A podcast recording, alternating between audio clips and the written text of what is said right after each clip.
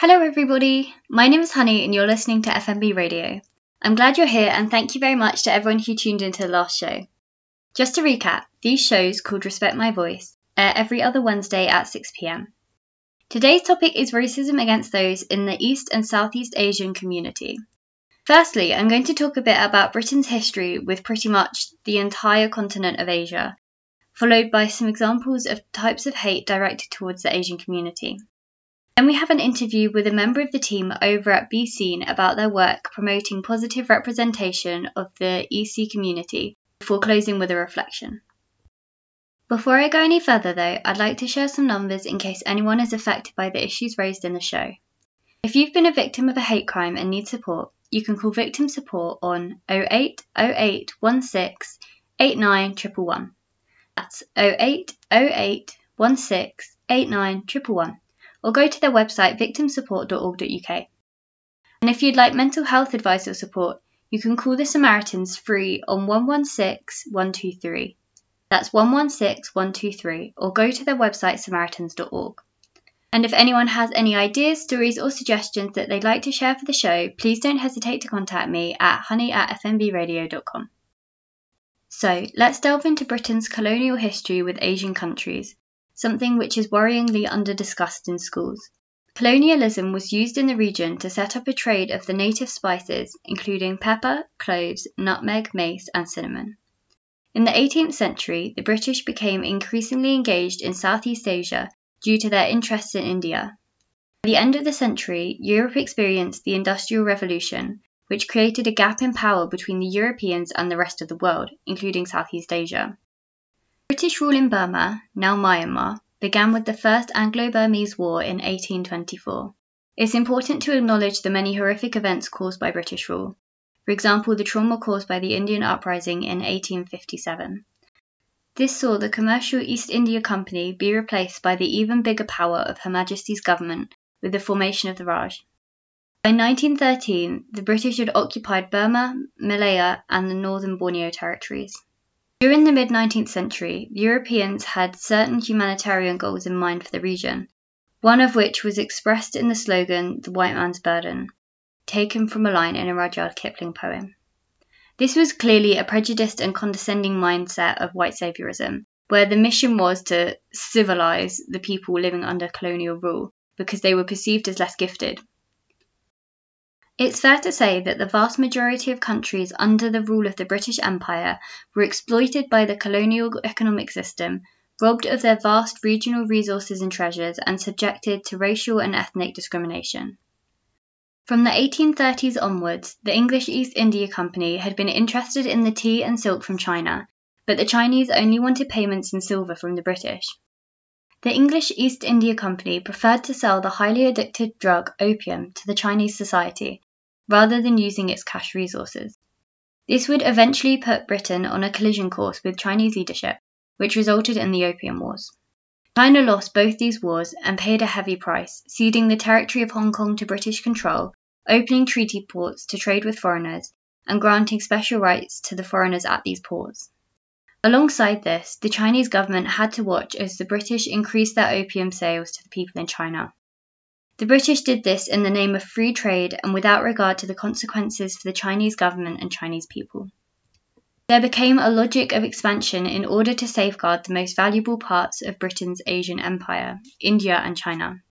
However, a change of government to Labour in 1945 gave India its opportunity to become independent from Britain and started the dominoes falling throughout the region. The rise of communism in several colonies allowed Britain the excuse of maintaining military involvement in places like Malaya and Borneo longer than anticipated. Ultimately, though, the loss of control of the Suez Canal in 1956 further eroded British power and prestige in Asia. Britain was no longer a major player and only held on to Hong Kong until 1997 when part of its lease was due to return to Chinese control. Now that we've looked at Britain's past involvement with some Asian countries, we're going to discuss some of the current issues faced by the ESEA, that's East and Southeast Asian community in the UK and elsewhere. The COVID 19 pandemic has caused and unmasked a whole host of prejudice towards ESEA individuals. From conspiracies about the virus being manufactured by the Chinese government to increased violent attacks on anyone perceived to be Chinese. These events are not one offs and encourage a dangerous environment of racism. For example, take the vicious attack on Noel Quintana in New York, where the aggressor slashed him cheek to cheek with a knife. This is just one of 4,000 anti Asian hate crimes reported in the US this past year, although activists believe the number is much higher. Fetishization is also a huge issue faced by the community. While on the surface fetishizing remarks may seem benign or even complimentary, oftentimes they can reinforce harmful stereotypes that are already held about different groups. And even within communities of colour, fetishization can look like the glorification of lighter skin, colorism, and more Eurocentric features, or preferring a certain hair texture. Robert Aaron Long, a white gunman, was very recently arrested and charged with the killing of eight people in Atlanta, six of whom were Asian women. He told the police he had a sex addiction and that the spas were a temptation he wanted to eliminate. It's not difficult to see the intersections between racism, misogyny, and racial fetishization. Appropriation is another problem facing many minority ethnic communities. The Cambridge Dictionary defines cultural appropriation as the act of taking or using things from a culture that is not your own, especially without showing that you understand or respect this culture. There are unique fashions from every Asian country and from different groups within these countries. The Asian community is not a monolith. But Western designers tend to co opt and package up pieces as an Asian or Oriental aesthetic instead of getting consent from and paying tribute to the specific cultures and people they stem from. Finally, microaggressions towards people in the ESEA community have been highly normalized and accepted into daily life. Some examples of this behavior is believing that all Asian people look the same, perpetuating stereotypes such as all Asians having strict parents, or automatically assuming that an Asian person can't speak good English. Now that we have some background knowledge on the issues that ESEA people face, it's time for today's guest. Today we have an interview with the lovely Mai-Anh Peterson from BeSeen. BeSeen, spelled B-E-S-E-A dot N, is a grassroots movement championing East and Southeast Asian voices. So to start off, uh, how would you best describe the work you do? So, BeSeen was founded in response to a noticeable uptick in negative media representation of people of East or Southeast Asian appearance surrounding the COVID 19 pandemic reporting. And then that led to an overall frustration at the lack of visibility of East and Southeast Asian people in Britain. So, BeSeen is a, a women run grassroots organization that works across two main focuses the first one is advocacy for better and fairer representation of East and Southeast Asian people at the level of government and public institutions and private sector consultancy. And the second is a positive spotlighting of different East and Southeast Asian people on our social media and website platform. So, the idea behind that is that we wanted to create a space for the community to share their thoughts and opinions and share knowledge. And so, a big part of what we do is uplifting community voices and trying to essentially channel them, channel those voices into digital content. One of the one of the cornerstones of our campaign was a petition started by one of our founders, Viv Yau, which was calling on the government and media uh, major news outlets essentially to stop excessive use of stock East and Southeast Asian imagery in pandemic reporting. A lot of us were noticing things like um, news articles reporting on face mask regulations in, I don't know, somewhere like Leicester. And then all of the photos used would be these kind of generic pictures of East and Southeast Asian people.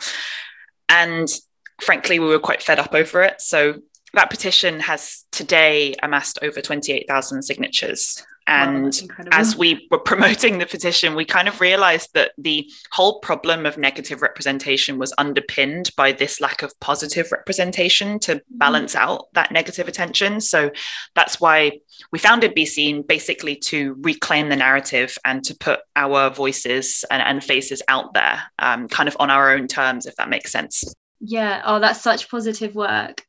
So, like you were saying, yeah, there's been a lot of backlash regarding the mm-hmm. media disproportionately using images of members of the ESEA community when discussing COVID 19. So, like, how harmful do you think that this narrative has been? I think it's been incredibly harmful. And I think that we can trace a line between damaging language and inflammatory language to damaging and inflammatory behavior to hate crimes all the way through to you know, really well unfortunately as we've seen with the shooting in atlanta last week we see the culmination mm-hmm. uh, of that deeply ingrained bias i suppose um, deeply ingrained racism mistrust that unfortunately is still present in quite a lot of people's minds and it doesn't help that there are various politicians or people in the public eye who have exacerbated the problem by using inflammatory language, by um, throwing around phrases like China virus. Um, and, and things like that. And I think that all of these things, although they may seem small and harmless on the surface, when you put them all together, it creates this huge fabric of bias and suspicion, I suppose. And that ultimately can lead to behavior, um, physical, you know, physical manifestations of, of that bias. And I think that coupled with people's general frustration, I suppose, with with the pandemic and with things, the way that things are going, I think that sometimes those things have bubbled over, and that's why we've seen, unfortunately, an increase in racial aggression towards people of East or Southeast Asian appearance, basically anybody who's racialized as Chinese, um, because we all know that it doesn't really matter whether you're Chinese or you know British born. Singaporean or Thai or whatever, a lot of people will just racialize you in a certain way, and uh, and that's really the, the the gist of it. I think that media, language, all of these everyday things play into the physical manifestations that we see, um, unfortunately, that really touch people's everyday lives. Yeah, no, definitely. So, do you think that there's been like a sort of normalization or a downplaying of racism to the Asian community within the UK, particularly? Yes, definitely. Um, East and Southeast Asian people have faced racism and discrimination in the UK ever since the first migrants, the first um, you know the first Chinese sailors settled in in the UK, and I think the pandemic has simply lifted the lid on that deeply rooted mistrust, um, even if it's at a subconscious level, and has made it more acceptable. So I think that basically a lot of people have long-standing negative assumptions or stereotypes about East and Southeast Asian people, and then people like Donald Trump or Nigel Farage kind of normalizing blame against people of certain ethnicities or from certain countries has made that more acceptable.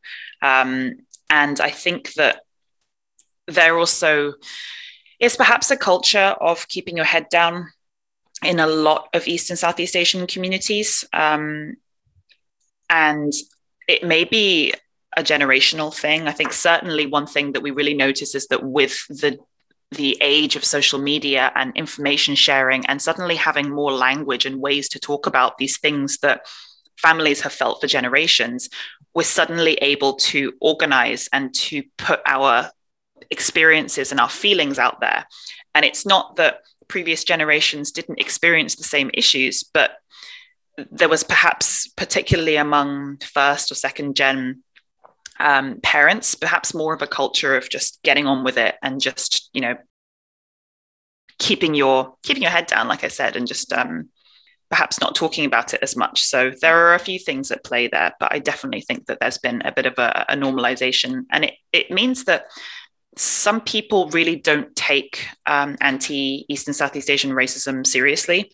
Mm-hmm. They don't think that it's a legitimate form of racism, whereas we know that that's not the case. Um, I we at BSEAN we recently co-authored and published a, a report in response to a government call for evidence on discrimination and inequality among people from East and Southeast Asian backgrounds. And um, if anybody wants to go and have a look, then you can download it from the BSEAN website. But there's a lot of information there to dispel quite a lot of the myths that people have surrounding um, discrimination of these ethnic groups. That's really interesting. So you spoke a bit there about um, how politicians, um, particularly like Farage and Trump, have uh, sort of inflamed this. But in your own experience, do you think the wider public are becoming more educated on um, Asian racism, or do you think there's still quite a long way to go? I think yes and yes um, is is the simple answer. We at Be Seen, alongside a lot of other East and Southeast Asian um, advocacy groups, have been trying to raise awareness of this increased uh, racism for for since last summer, essentially. But I think that it's really the uptick in really violent assaults on notably Asian elders in the States that has garnered a lot of attention. But up until the Atlanta shooting, that attention was mostly focused on the US. It wasn't necessarily considered to be a global problem. But unfortunately, it's taken a, a really, really saddening um, tragedy that's an issue across so many different axes. Um, it's not just one of race, it's also one of misogyny and one of class um, and one of profession. I think that there are a lot of things at play there, but unfortunately, that was a kind of a culminating point that made a lot of people sit up and realize. And even in my personal life, I have noticed a lot of non ESEA people saying, Oh my God, I had no idea. And now I'm going to educate myself. So, yes, I think that people are st- starting to take note but i'm also very conscious of the echo chamber and the kind of the bubble of um, online activism and online uh, knowledge sharing because there are a lot of people across the country who are, are not going to have access to all this information, who mm. um, still have no idea that this is going on. And so I think it's going to take quite a long time to really reach all of the demographics, um, particularly older generations. There's a lot of work to be done there, but I think that we've made a really incredible start. It's just, it's a shame that it comes off the back of some really horrible events. You know, there are a lot of people have been very seriously hurt, people have died. Um, and I think that among the global East and Southeast Asian diaspora, there's a kind of sense of collective frustration because we have, unfortunately, a lot of the time, particularly when it comes to talking to press, basically been asked to provide receipts of our trauma as if it takes a, a certain body count or a certain uh, amount of trauma for issues to be recognized and to be relevant. Absolutely. There's been an incredible amount of loss in your community, and um, yeah, it's incredible the work you're doing to combat anything happening. Yeah. Um, so, what do you think that people outside the ESEA community can do to uplift and support the community going forwards? Well, the first thing, of course, is to support uh, organizations who are working for East and Southeast Asian causes, whether that's via financial donations or whether it's just amplifying their causes. Um, dropping them into conversations. You know you're having perhaps you're having a conversation at work and you can say actually there's a really good organization that works on this. They're called blah blah blah. Um, sharing their content just bringing them up in conversation remembering that these issue exists sorry that these issues exist. The second would be and we say this one a lot learning how to be an active bystander. And learning how to be a good active bystander is um, i think something that particularly as the uk comes out of lockdown people will need to be very aware of. And just having a heightened sense that there is a possibility for increased attacks um, this is what we've seen certainly when we look at the police data in terms of incidents hate incidents that are reported, they tend to fit around the periods where the UK has been in lockdown. So, mm-hmm. knowing that there is a possibility for increased incidents and racial aggression, and then also knowing how to support victims appropriately, how to intervene if it's safe, but mostly how to focus your attention on the victims to make sure that they feel seen and that they feel listened to and that they feel that there's somebody standing up alongside them. Um, and I, there's a lot of information online, particularly on platforms like Instagram, on how to be a good active bystander. I've also seen kind of a few webinars here and there about you know dealing with uh, with with hate incidents and hate crimes, which is really good. So I think that there's more and more information coming out. So um, awareness of that is is is really good. And then the third one I would say is to diversify your intake of media or literature or film or whatever it is. And I think that the more that we see diverse faces and bodies in different spaces, and we're conscious and mindful of the books we read, the films that we watch, the more we lose, you know, we start to shed biases uh, bit by bit, the more we diversify our lives. And yes, there is an issue of a lack of diversity in high up places, you know, not seeing enough diversity among our politicians or our police force, of course, that's a problem too. Um, but what people can do at home is to just be mindful of what they are taking in. And that also goes for consumerism. Um, you know, I think people want to, in general, there's a growing movement of supporting small businesses. I think that people often forget that things like takeaways and restaurants are also local businesses. Supporting your local takeaway is a really great idea. Um, if you're buying things that are, you know, of East and Southeast Asian origin, just kind of making sure that the business you're buying from is actually owned by ESEA people and things like that. I think just being more conscious is really important. Definitely. They're such important points. Thank you. So, talking about Southeast Asian owned businesses, on your website, um, www.bseen.co.uk, there's a lot of really great information and content. And one thing that stood out was the interview that you did with the um, co-founder of Little Moons Mochi, um, Howard Wong. Yeah. Um, yeah. He talks very candidly about his struggles um, reconciling his Malaysian, Chinese, and British identity. Mm-hmm. Do you think that this conflict of identity is an issue faced by a lot of the ESEA population in Britain? Oh, definitely. I think that it's it comes down to the fact that, yes, while East and Southeast Asians in particular have a lot of commonality between their cultures, um, Asians overall are absolutely not a monolith. Even within one um, ethnicity, there's going to be so many divergent um, experiences and it's not only ethnicities but also it's about where you grew up. So somebody who grew up in singapore and then moved to the uk is going to have a very different experience to somebody who is perhaps you know british born chinese and is you know born and raised in the uk and doesn't have uh, family or connections necessarily um, in china for example. There are so many different ethnicities um, and it, it you know our, our, identities are shaped so much by where we grew up where we worked the people that we came into contact with the part of the uk that we lived in all of that shapes our identity and i think that being kind of caught between two places is definitely something that is going to be felt by a lot of people, um, not just for people of mixed ethnicity, but yeah, people who grew up in a different place to to to where they were born or where they went to school or whatever. Um, and it's just it's really great to see people like Howard Wong to see people um, putting out their stories and talking candidly about their experiences because I think we take for granted that not everybody has a similar upbringing and it's really eye opening for people to see that. It also must be quite frustrating, I imagine, to be lumped sort of into one group. Yeah. Um, yeah. Yeah. Um, so for those listening, there's a phenomenon called the model minority myth um, which essentially stereotypes all ESEA people as quiet, polite, very intellectually gifted, and so on.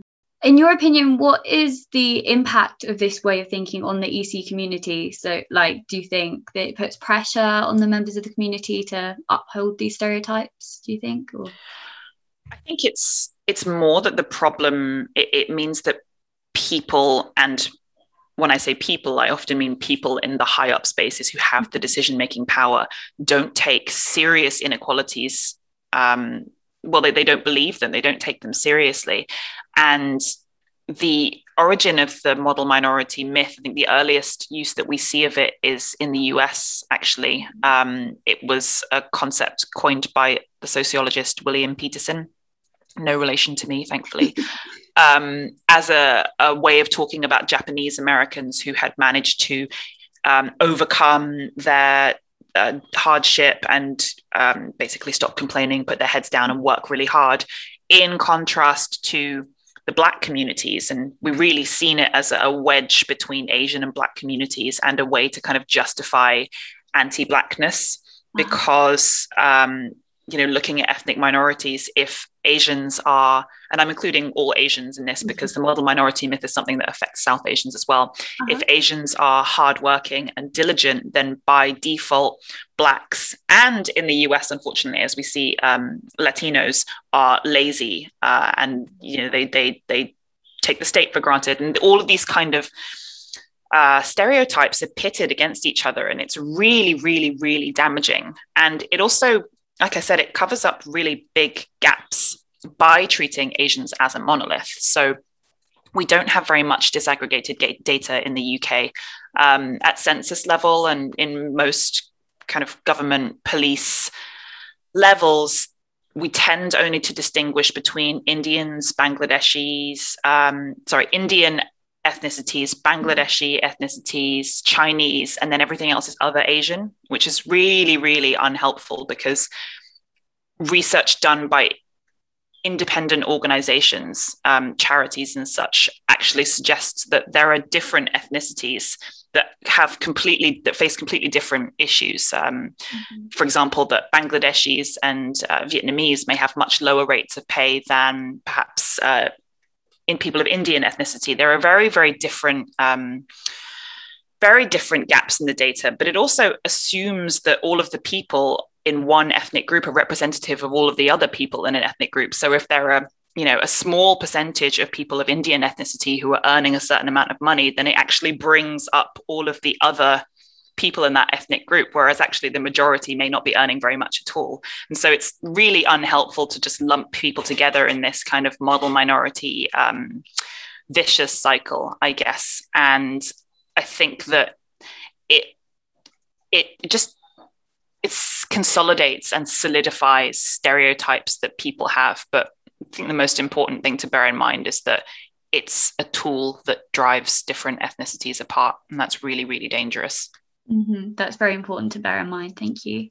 So, if anyone in the ESEA community um, or the Asian community wider um, is listening tonight and relates to these types of struggles, what advice would you have to them?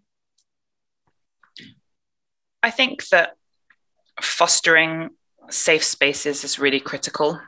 Um, as we mentioned earlier, it's quite it's been quite traumatic for a lot of people with the sort of global uptick in in violence overall, but also the fact of discovering more about your identity and as will be the case for a lot of people discovering that there's a lot of internalized racism or a lot of issues that you've repressed for a very long time perhaps you're unpicking problematic behavior or discussions with close friends and family members, all of that can be really, really difficult. So I think fostering safe spaces, reaching out to people who maybe can understand your experiences a little better.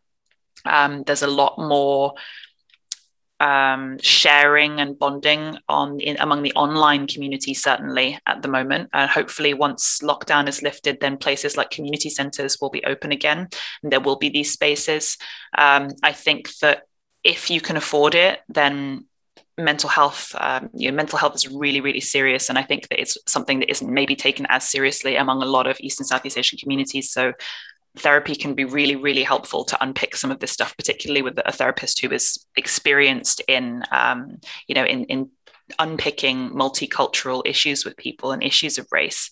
Um, and just remembering to take breaks. I think that um, one thing that we really try to promote at Be Seen is joy as a form of resistance and to just consciously take a step back, focus on the things that bring you joy, um, recharging your energy and you know resting your mind and your body but you know doing things that make you feel good so that you can recharge and then come back to the work whether it's work on yourself work on your relationships or if it's you know activism work whatever it is um, just be mindful of your limits and your energy is what i would say yeah reach out to reach out to organizations you know there are plenty of organizations doing awareness raising there are you know free um, free kind of workshops or talking spaces happening. Hopefully, there will be some events happening in the summer. Who knows with what's going on? But um, there are a lot of organizations doing support as well. Um, and I can I can shout out some of those uh, a bit later. But yeah, don't be afraid to reach out.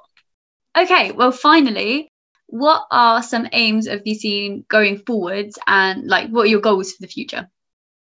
Oh, that's a really big question. Um, ultimately, a really long term goal is we would just love to see more diversity of East and Southeast Asian people on screen.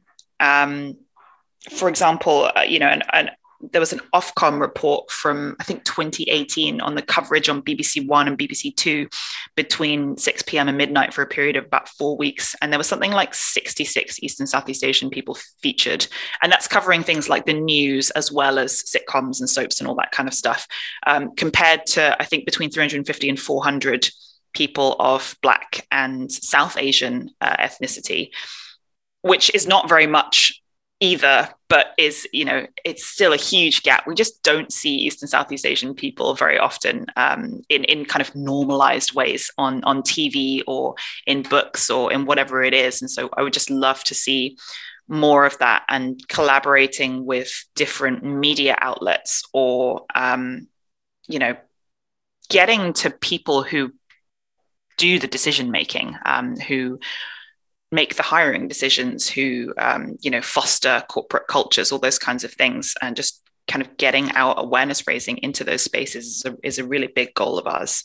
Mm-hmm. That would be amazing to see. Well, thank you so much for discussing this and taking time to educate us.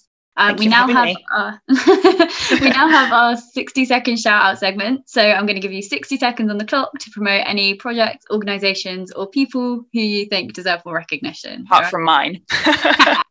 right. Okay. Three, Stressful. Two, one, go. Okay. So there's um, End the Virus of Racism. They're working with um, victims of hate crime and they're working specifically on uh, anti anti racism initiatives. East and Southeast Asian Scotland are doing incredible work. They also host a, um, a time to talk session uh, for people to come and talk about their experiences. The Southeast and East Asian Center, SEAC, um, Kanlungan Filipino Consortium, uh, working with uh, empowering Filipino migrants in the UK, which is really, really important work. Um, let me think. There's uh, Racism Unmasked Edinburgh. Uh, it's a, a, new, well, new-ish, um, new this year, like many other orgs, working with um, anti-racism again. Let me think. There's uh, British Beats, British East and Southeast Asian actors in on in theatre and on screen. Um, there's uh, da, da, da, oh, this is stressful.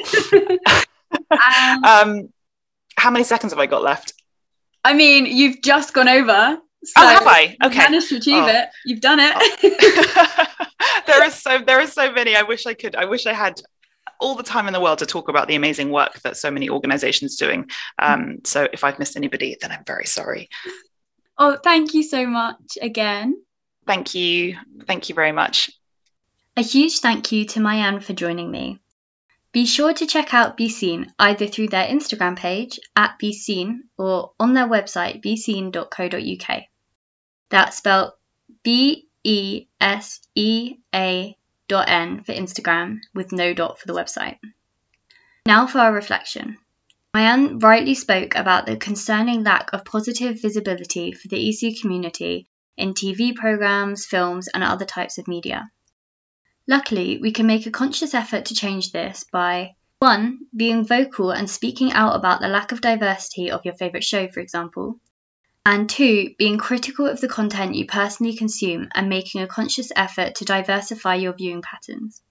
Actors of Asian descent have made strides in Hollywood thanks to films like Crazy Rich Asians and Parasite, but these have been the exception, not the rule. Hollywood has been founded on disrespectful Asian caricatures or blatant whitewashing.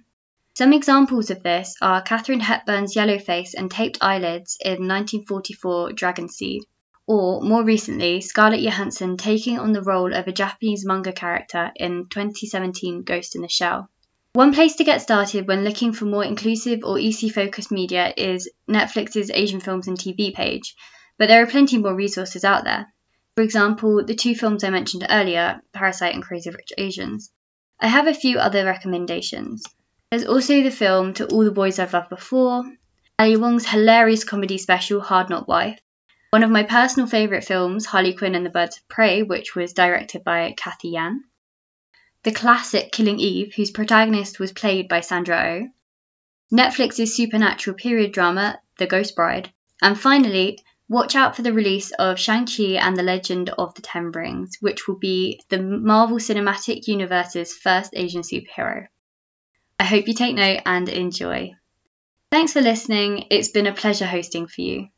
And just to reiterate, if you'd like to contact me with any stories, suggestions, or feedback, my email address is honey at fmbradio.com.